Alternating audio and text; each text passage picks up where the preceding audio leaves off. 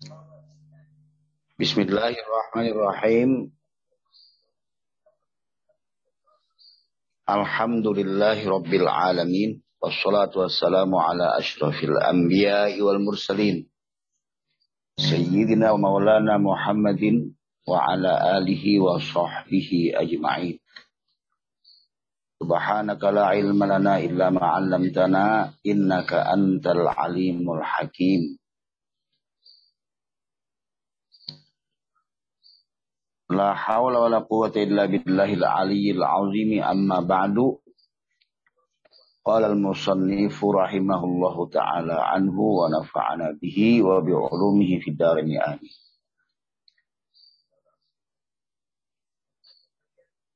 Alhamdulillah atas kenikmatan berupa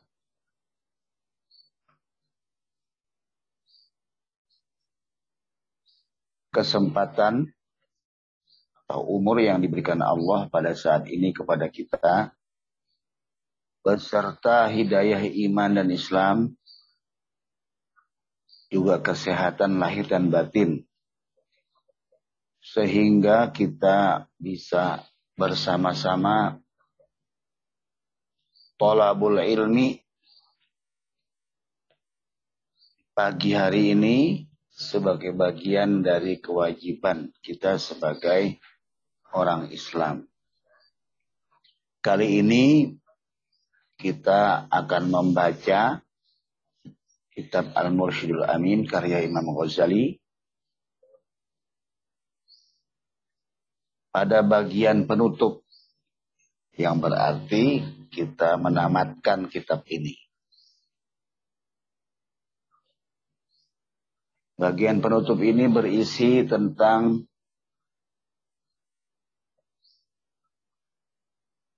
berharap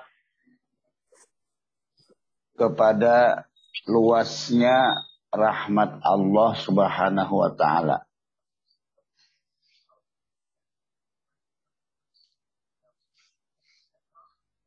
Atau bersikap optimis terhadap rahmat Allah.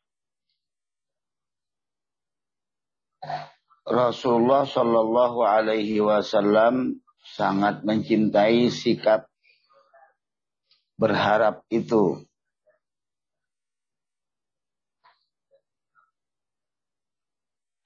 Yaitu berharap karunia Allah, rahmat Allah, dan keluasan ampunan atau maghfirah Allah. Berharap agar Allah Subhanahu wa taala menutup ajal kita dengan kebahagiaan. Dan kata Imam Al-Ghazali demikian pula kami mengakhiri kitab ini dengan memaparkan banyak hadis atau khobar yang menerangkan luasnya ampunan dan rahmat Allah. Adapun ayat-ayat Al-Quran yang menjelaskan betapa luasnya rahmat Allah adalah antara lain firman Allah a'udzubillahi minasyaitonir rajim innallaha la yaghfiru ayyushraka bihi wa yaghfiru ma duna zalika liman yasha Sesungguhnya Allah tidak akan mengampuni dosa syirik dan Allah akan mengampuni dosa selain itu bagi orang yang dia kehendaki. Itu dalam surah An-Nisa ayat 48.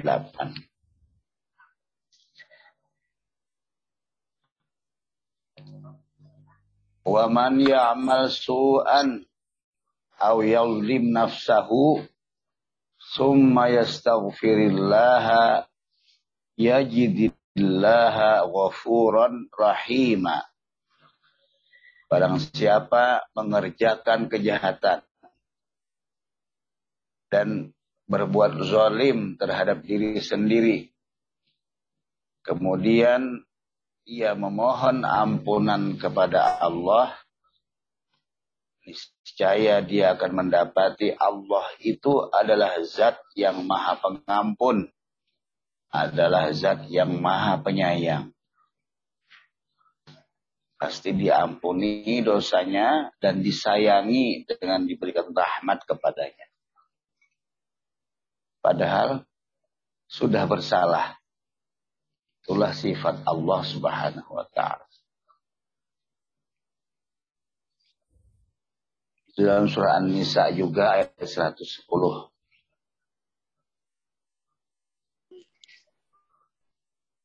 Maka kata Al-Imam Al-Ghazali, kita memohon ampun kepada Allah Subhanahu wa taala dari setiap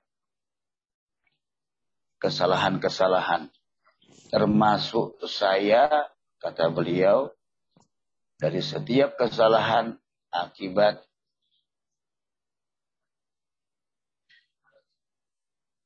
tergelincirnya kolam atau pena tulisan saya terhadap kitab ini.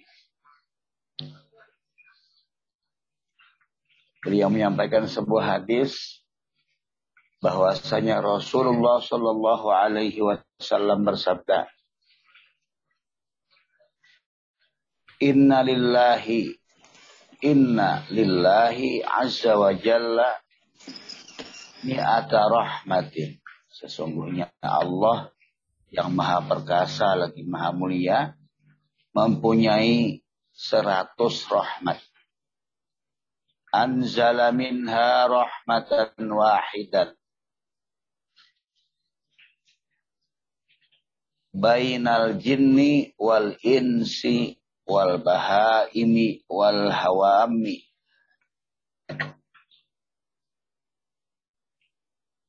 Dia menurunkan satu rahmat dari seratus rahmat yang dimiliki Allah itu. Satu rahmat beliau turunkan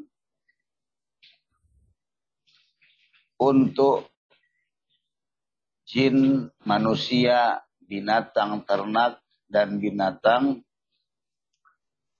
yang lainnya. Fabiha yata'atafun. Dengan satu rahmat itu, mereka saling mengasihi satu sama lain. Wabiha yatarahamun. Dengan satu rahmat itu, mereka saling menyayangi satu sama lain.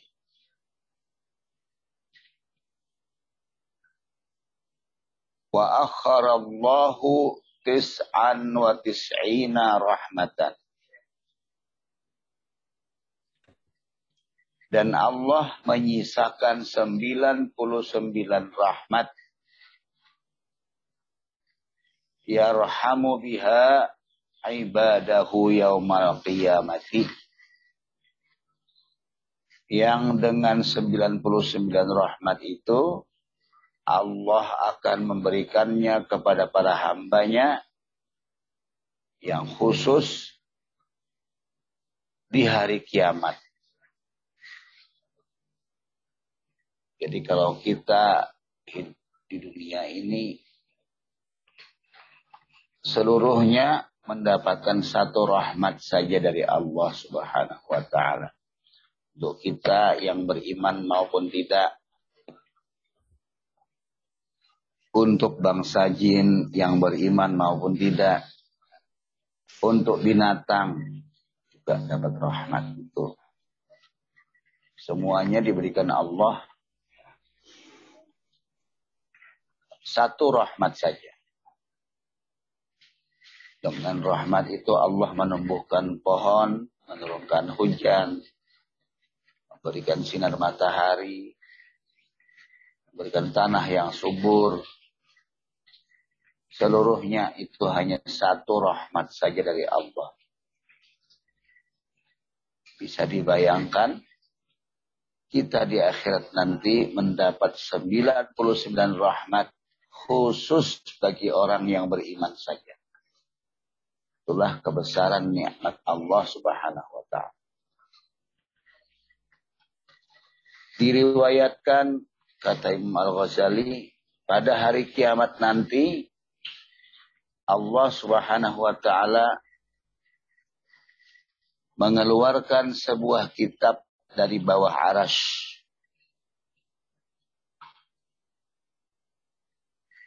Di dalamnya tertulis, dalam kitab itu ada tulisan,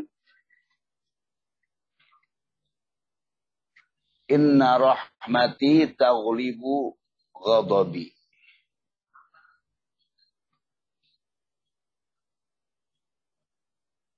Ana arhamur rahimin. Atau kama qala sallallahu alaihi wasallam.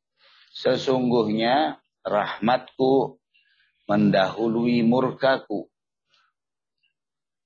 Aku maha pengasih dari segala yang maha pengasih. Dari segala yang maha mengasihi. Setelah itu Allah subhanahu wa ta'ala mengeluarkan penghuni neraka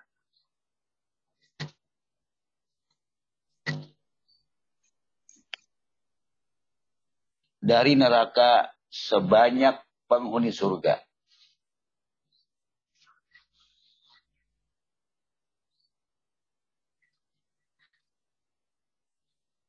Inna rahmati taghlibu ghadabi. Jadi Allah subhanahu wa ta'ala tidak jadi memurkai hambanya karena rahmat Allah mengalahkan mendahului Murkanya itu maksudnya mengalahkan kemarahan Allah Subhanahu wa taala. Sehingga seorang mukmin mendapatkan kasih sayang Allah Subhanahu wa taala.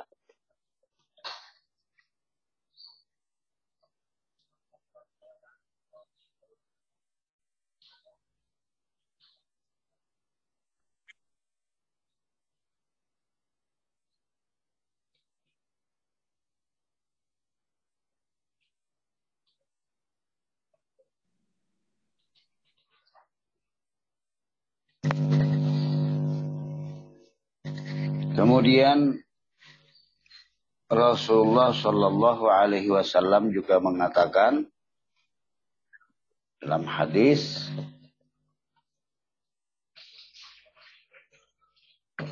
Ya tajallallahu azza wa jalla lana dhahikan. Fayaqulu Abshiru ya ma'syaral muslimin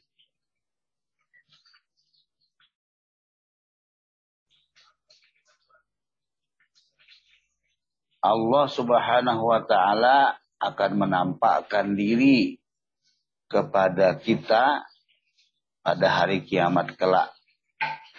Sambil tertawa. Bahasa kiasan G tidak lantas kita karena bahwa Allah itu tertawa seperti manusia. Ini gambaran bahwa Allah gembira menyambut kita. Menampakkan zat Allah yang hakiki dan ini di dalam surga sebagai nikmat terakhir. Ini maksudnya nikmat yang paling tinggi derajatnya. Abshiru ya mas absh fayaqulu abshiru ya ma'syarul muslimin. Kemudian Allah berfirman ketika itu Bergembiralah wahai seluruh kaum muslimin. Fa innahu laisa minkum ahadun illa wa qad ja'altu fin nari makanahu Yahudiyan au Nasraniyan. Bergembiralah wahai kaum muslimin karena tidak ada seorang pun dari kalian Melainkan telah aku letakkan di tempatnya di neraka. orang Yahudi atau Nasrani. Maksudnya bahwasanya hanya orang berimanlah yang dimasukkan Allah Subhanahu wa taala ke dalam surga ketika itu.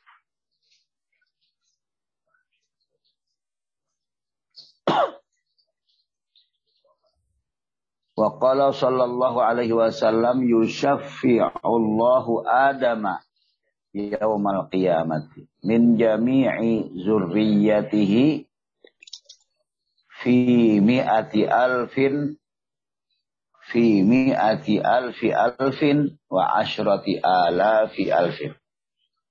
Allah akan memberikan syafaat, Allah akan memberikan izin syafaat kepada nabinya Nabi Adam alaihissalam. Kepada Nabi Adam alaihissalam. Pada hari kiamat. Dari seluruh hambanya. Dari seluruh keturunannya. Fi mi'ati alfi alfin. Di dalam seratus juta. Wa asrati alafi alfin dan sepuluh juta. Bentuk susunan bahasa Arab yang begitu. Maksudnya Allah memberikan izin syafaat kepada Nabi Adam alaihissalam untuk zuriat Nabi Adam sebanyak 110 juta juta orang. Kiasan juga menggambarkan jumlah yang banyak.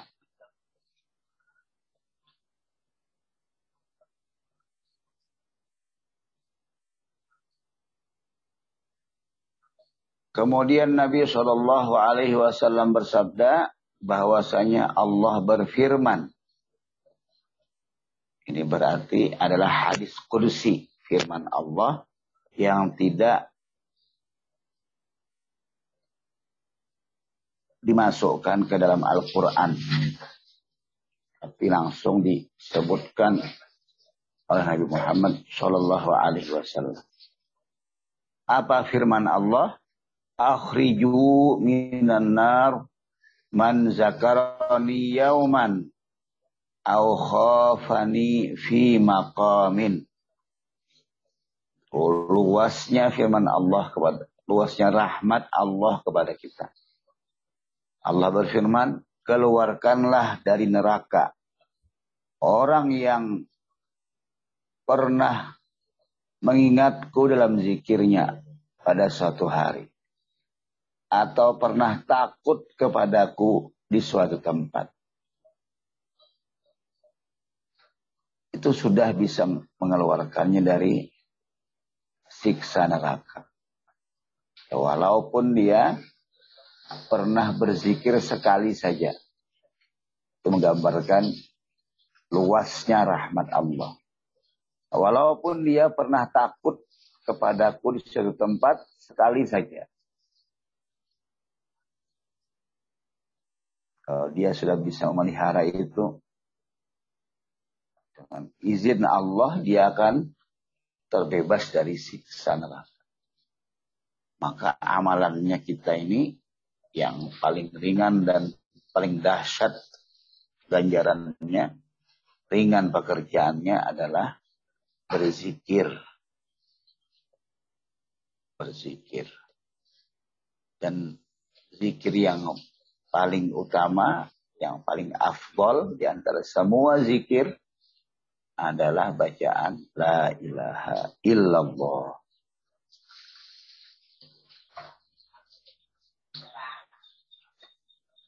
Banyak zikir dan kita bisa memilihnya. Doa yang paling baik di antara semua doa adalah kandungan kata-kata syukur yaitu doa alhamdulillah doa yang paling baik. Khairul doai alhamdulillah. Masing-masing zikir mempunyai keistimewaan. Bacaan sallallahu ala Muhammad yang paling pendek dari bacaan-bacaan salawat itu sama dengan diberikan oleh Allah 10 derajat. Baik derajat akhirat maupun derajat dunia. Derajat akhirat adalah surga, derajat dunia adalah pangkat, kekayaan, dan lain-lain. Kemudian juga dihapuskan 10 kesalahan. Berarti sholawat juga adalah istighfar. Kemudian diberikan sepuluh hasanat atau kebaikan. Satu hasanat, satu kebaikan saja cukup kiranya dunia dan seisinya itu menggambarkan luasnya rahmat Allah. Bacaan istighfar, barang siapa membaca istighfar, akan diberikan hujan ketika bumi tandus berkat istighfar yursilis samaa alaikum midrara. Akan dihujani, kemudian akan dimurahkan rezeki. Wa yumdidukum bi amwalin. Dan akan diberikan keturunan laki-laki oleh Allah Subhanahu wa taala. Wa yumdidukum bi amwalin wa banina wa yaj'al anhara wa yaj'al jannatin wa yaj'al anhara akan diberikan pula kebun-kebun dan akan diberikan sungai-sungai. Kebun yang subur sungai-sungai yang melimpah. Itu istighfar. Dalam Al-Quran itu disebutkan istaghfiru rabbakum Mohon ampunlah kepada Tuhanmu. Innahu kana ghaffara. Allah maha pengampun. Yursilis sama alaikum mitrara. Wa yumdidukum bi amwalin wa banin. Wa ja'allakum jannah. Wa ja'allakum anhara. Banyak zikir dengan fadilahnya masing-masing. Itu akan menyelamatkan kita dari siksa Allah Subhanahu wa taala. Boleh pilih. Kemudian Rasulullah Shallallahu alaihi wasallam bersabda ketika penghuni neraka dan sejumlah ahli kiblat atau ahli sholat yang dikehendaki Allah berkumpul di neraka orang-orang kafir ketika itu bertanya bukankah kalian orang Islam, orang Muslim?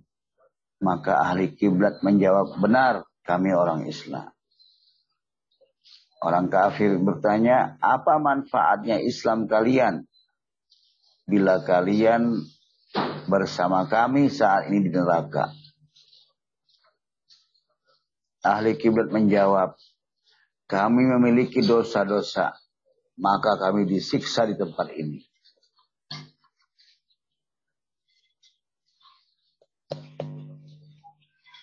Kemudian Allah Subhanahu wa taala mendengar pembicaraan mereka lalu memerintahkan untuk mengeluarkan para ahli kiblat dari neraka. Lalu mereka semua dikeluarkan dari situ. Ketika orang-orang kafir melihat, mereka pun berkata, Seandainya kami dahulu menjadi orang Islam, tentu kami akan dikeluarkan seperti mereka dikeluarkan dari sini. Dan itulah yang disebutkan oleh Allah Subhanahu wa taala dalam Al-Qur'an. Sebutkan dalam hadis ini, Kemudian Rasulullah Shallallahu Alaihi Wasallam membaca ayat. Rubama yawaddul lazina kafaru laukanu muslimin. Orang-orang kafir itu nanti di akhirat akan sering dan kerap kali menginginkan kiranya mereka dahulu ketika di dunia menjadi orang-orang yang muslim. Ini Al-Quran surat Al-Hijr ayat 2 yaitu juz ke-14.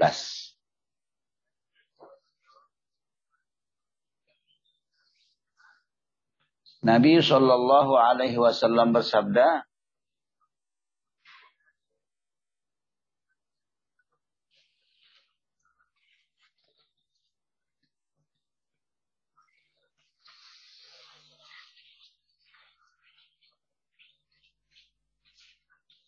Allahu arhamu. Lallahu arhamu bi abdihil mu'mini minal walidati syafiqati biwaladiha. Sungguh Allah lebih sayang kepada hambanya yang beriman. Melebihi kesayangan ibunya yang menyayangi anaknya sendiri. Allah lebih sayang dari seorang ibu. Maka syarat iman ini harus kita jaga agar iman ini tetap menyertai kita hingga kita menemui Allah Subhanahu wa taala. Agar rahmat Allah selalu diberikan kepada kita. Imam Al-Ghazali menyebutkan bahwasanya sahabat Jabir bin Abdullah radhiyallahu anhu. Beliau mengatakan, barang siapa yang amal baiknya lebih berat di timbangan mengalahkan amal-amal buruknya, maka dialah orang yang masuk surga tanpa hisap.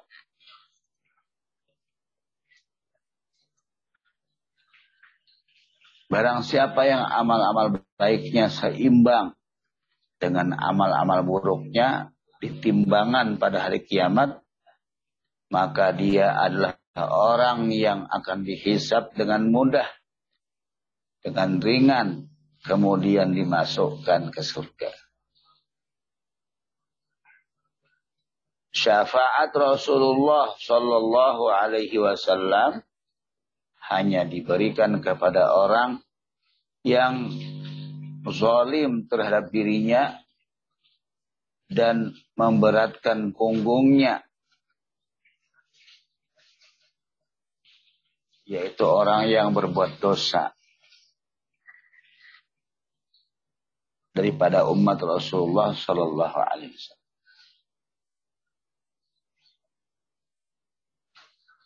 Jadi kalau amal baik itu lebih berat timbangannya daripada amal buruk. Dengan kata lain, dia akan masuk surga tanpa hisab. Tanpa adanya syafaat Rasul pun, secara langsung dia bisa masuk surga. Tapi kalau amal baiknya itu seimbang dengan amal buruknya, maka dia pun akan dimasukkan dalam surga dengan hisab atau penghitungan yang mudah, yang ringan. Hisaban yasira. Sementara kalau dia itu berbuat zalim kepada dirinya sendiri dengan dosa yang dilakukannya, maka dia kalau masih umat Rasulullah, masih mempunyai iman, dia akan masuk surga dengan syafaat Rasulullah Sallallahu Alaihi Wasallam. Itu yang dikatakan oleh Jabir bin Abdullah radhiyallahu anhu, sahabat Nabi yang tidak mungkin berbohong. yang pasti mendapatkan pengajaran dari Rasulullah Shallallahu Alaihi Wasallam. Dalam sebuah riwayat kata Imam Al Ghazali bahwasanya Allah berfirman kepada Nabi Musa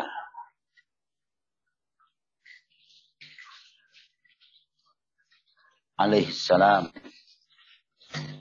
wahai Musa bahwasanya Korun meminta tolong kepadamu namun engkau tidak menolongnya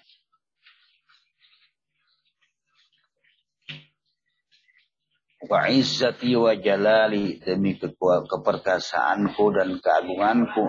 Seandainya dia meminta pertolongan langsung kepadaku niscaya aku menolongnya dan mengampuni dosa-dosanya. Sayangnya korun ketika ujung ajalnya ketika bumi menelannya tinggal kepala ya, yang belum di yang belum tertelan oleh bumi. Harun sempat berkata, aman, uh, minta tolong kepada Nabi Musa alaihissalam.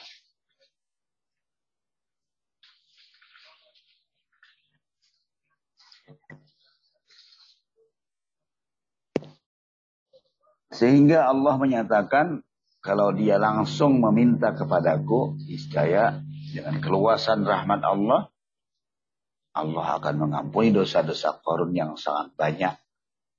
Yaitu bersifat kikir dan sombong dengan harta-harta yang dimilikinya.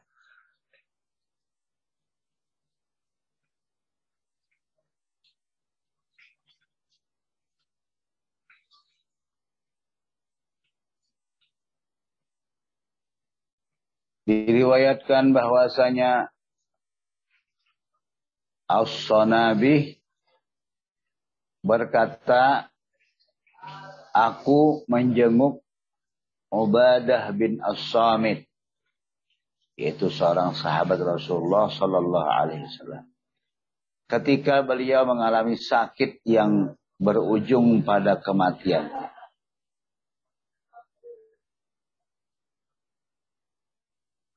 Maka aku menangis. Dan ketika itu dia berkata, Bersabarlah. Kenapa engkau menangis? Sesungguhnya demi Allah, tidak ada satu hadis pun yang aku dengar dari Rasulullah Shallallahu Alaihi Wasallam yang mengandung kebaikan untuk kalian. Melainkan semuanya telah aku sampaikan kepada kalian. Kecuali satu hadis saja yang belum aku sampaikan. Dan aku akan menyampaikannya hari ini ketika nyawaku akan dicabut. Adapun hadis itu adalah Sami'tu Rasulullah sallallahu alaihi wasallam yaqulu aku mendengar bahwasanya Rasulullah Shallallahu Alaihi Wasallam bersabda, barang siapa bersaksi bahwa tidak ada Tuhan selain Allah dan Muhammad adalah utusan Allah, maka Allah mengharamkan neraka baginya.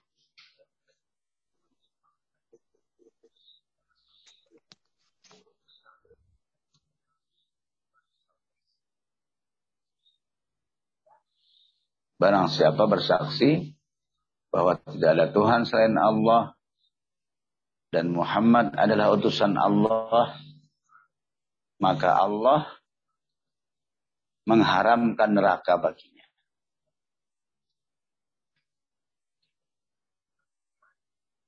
Abdullah bin Amr bin As meriwayatkan bahwa Rasulullah Shallallahu Alaihi Wasallam bersabda, Sesungguhnya Allah akan membebaskan seseorang dari umatku di hadapan seluruh manusia pada hari kiamat. Lalu dibentangkan 99 gulungan catatan dosa miliknya. Panjang setiap gulungan itu sejauh mata memandang. Jadi dosanya sangat banyak. Gitu. Allah kemudian bertanya kepada Apakah ada yang engkau ingkari dari semua catatan ini? Apakah para malaikat pencatat amal telah berbuat zalim kepadamu? Maka orang itu menjawab, tidak wahai Tuhanku. Kemudian Allah bertanya, apakah ada alasan yang kau miliki untuk dosa-dosa sebanyak ini. Kemudian hamba itu menjawab, tidak ada alasanku wahai Tuhan.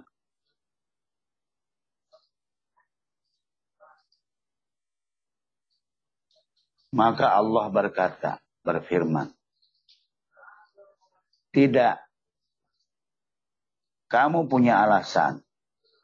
Sesungguhnya engkau memiliki satu kebaikan di sisiku. Dan sungguh pada hari ini engkau akan pada hari ini engkau tidak akan dianiaya sama sekali. Kemudian dikeluarkanlah sebuah catatan yang di dalamnya tercantum dua kalimat syahadat yaitu asyhadu an la ilaha illallah wa asyhadu anna Muhammadan Rasulullah.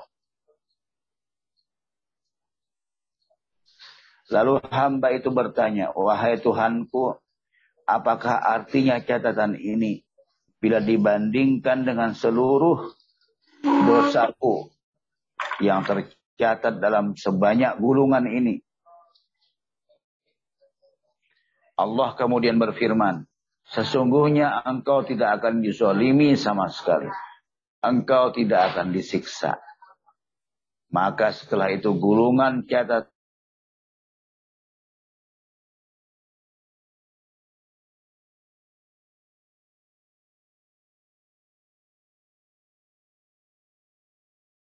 catatan dosa-dosanya yang dilakukan atas satu timbangan. Catatan berisi syahadat itu, dua kalimat syahadat itu dilakukan, diletakkan di atas sisi yang lain daripada timbangan. Maka hasilnya adalah gulungan-gulungan catatan dosa sebanyak itu terangkat oleh beratnya satu catatan berisi kalimat syahadat Sesungguhnya tidak ada sesuatu yang lebih berat ketika ditimbang bersama nama Allah Subhanahu wa taala. Itulah akhir dari tulisan Imam Ghazali dalam kitab Al-Mursyidul Amin. Beliau mengakhirinya dengan pujian kepada Allah. Wallahilhamdu wa salawatullah salamuhu ala nabiyyina Muhammadin sallallahu alaihi wasallam. Maka selesailah kata beliau kitab ini dan alhamdulillah segala puji hanya kepunyaan Allah Subhanahu wa taala. Kiranya itu saja yang saya bacakan hari ini. Alhamdulillah kita menamatkan kitab Al-Mursyidul Amin yang juga merupakan ringkasan dari kitab Ihya Ulumiddin. Mudah-mudahan bermanfaat dan mencerahkan bagi kita nih. Bisa memotivasi kita kita menyadari bahwa rahmat Allah Subhanahu wa taala sangat besar dan kita patut berharap untuk terus memelihara iman kepada Allah berharap atas rahmat Allah. Para ulama menyebutkan di antara sunnah yang harus dilakukan di hadapan orang yang sakaratul maut adalah menyampaikan bahwasanya rahmat Allah itu sangat besar dan satu rahmat saja cukup untuk memasukkan kamu ke dalam surga.